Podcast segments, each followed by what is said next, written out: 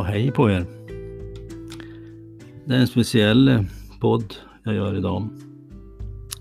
Det är en, eh,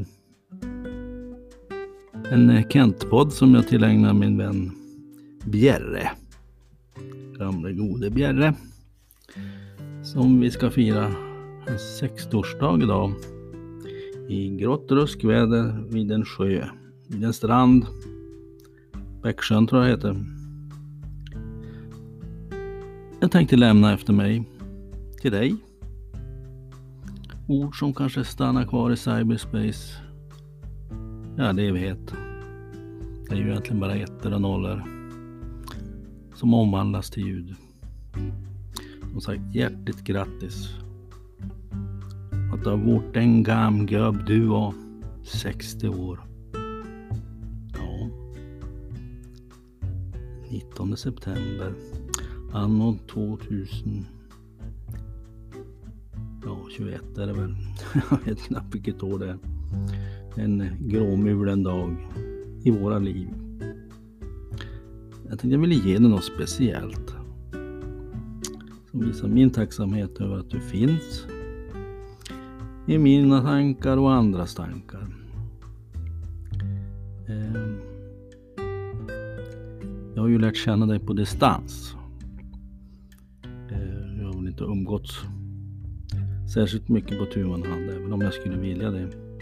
Men du är en av medlemmarna i den manliga bokklubben Bokpratarna. Där vi med ålderns rätt eller bekvämlighet pratar allt mindre om böcker. Men det var där genom bokklubben, det var väl 6-7 år sedan, jag stötte ihop med dig. Och i, eh, utan att vi sa något i början så, så kände jag en gemenskap i din blick och ditt sätt att vara.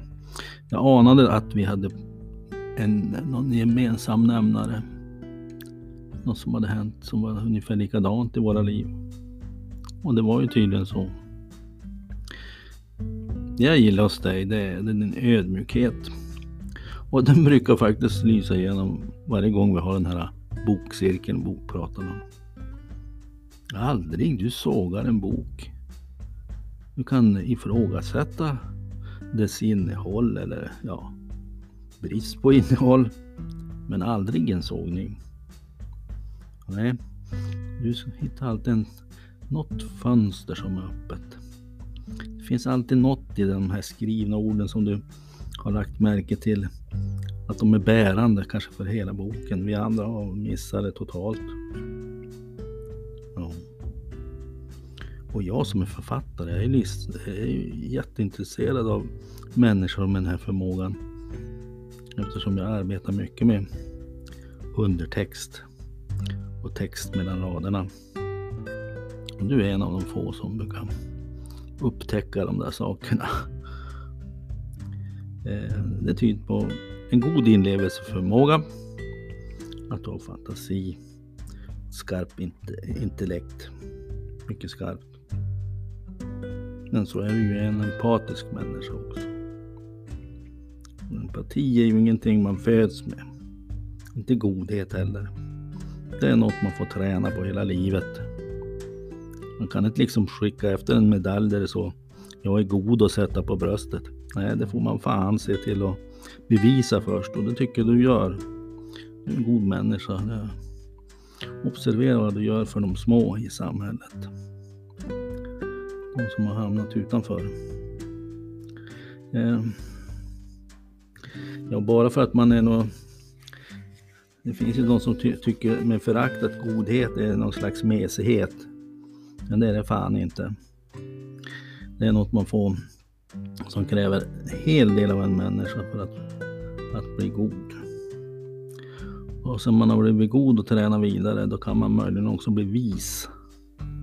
Men då är man så jävla gammal så att det är ingen som vill lyssna på ens visdom. Det tar ett helt, helt liv att bli vis. Men du är på god väg. Ja. Du är ju ett av mina största fan faktiskt. Du frågar alltid liksom, när kom nästa bok? Vad handlar den om? Hur har du gjort det här? Och, och nu köpte du fyra älskade hästar.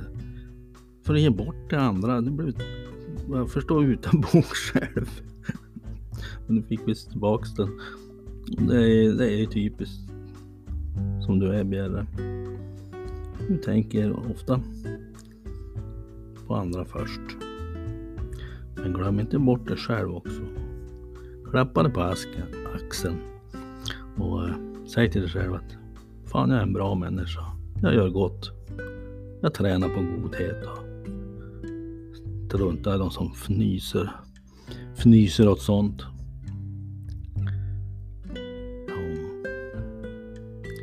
Eh, du är 60 och jag tror jag fyllde 63 sist. Det är det där livet, det går fort.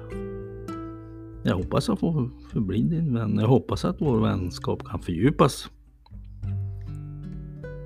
Ja, i varje fall så kan vi ju sätta oss och lyssna på den här podcasten lite då och då. För att påminna oss om vår vänskap.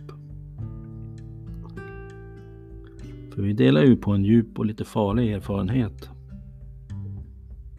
Många vet om den. Men eh, man möter människor som har genomgått det som du och jag har gjort. Då kan det räcka med en blick. Ett hummande. Man säger något om det hela. För att veta att just den där människan har några erfarenheter, liknande erfarenheter som jag har.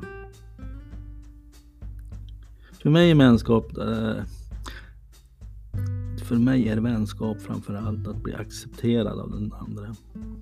Att naturligtvis jag accepterar motparten. Absolut. Och att man är intresserad av varandra.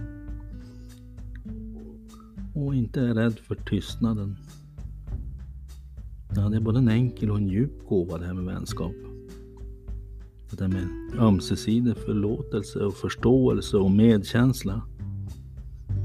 Jag har nog observerat hur mycket gott du gör för, för människor i nöd. Imponerande.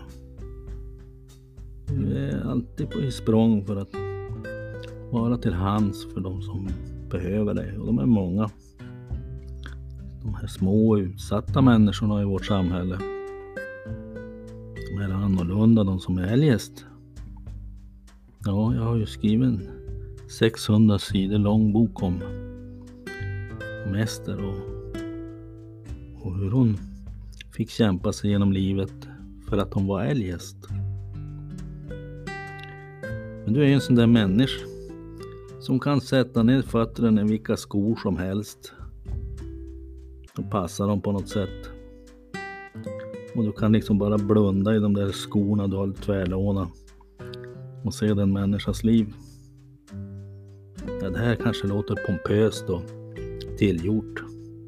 Men det är ärligt sagt. Kommer från mitt hjärta. Ja. Empatiska människor ska vi vara rädda om. Absolut. Det är fnysande åt snällheten som en del sysselsätter sig med. De borde få gå en snabbkurs hos dig Bjerre.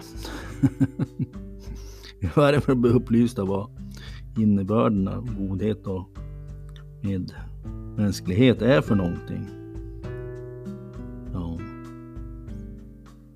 För av dig har jag fått din fulla uppmärksamhet.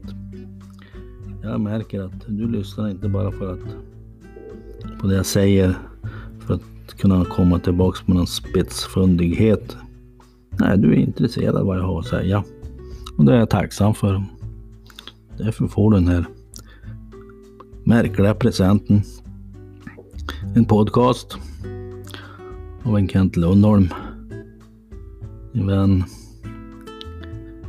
Det finns ett turkiskt talesätt som säger man han som söker efter en vän utan defekter kommer att förbli utan vänner. Nej, ingen är perfekt. Vi är mänskliga. Ja, det här är meningen med allt. Vänta, ska jag vända på mig nu? Jag satte ju de orden i munnen på Ester eller så har Ester sagt det. Det har ju blivit så förbaskat rörigt så jag vet inte vad som är fantasi och verklighet i den här boken. Men om min meningen med livet så säger Ester. Ja, livet har gått så fort. Och slutet har varit ett långsamt, långsamt farväl. För döden han kom ju minst när man tror det. Därför går det inte att lära sig att dö. Hej dör, det gör man ju bara. Och endast, endast en gång. Och på samma sätt som vi bara föds en enda gång så finns däremellan födseln och döden ett enda liv. Och det livet, det försöker vi ju leva så gött vi kan. Hon är klok vår Ester. Som sagt, hipp hipp hurra för Bjerre idag. 60 bast.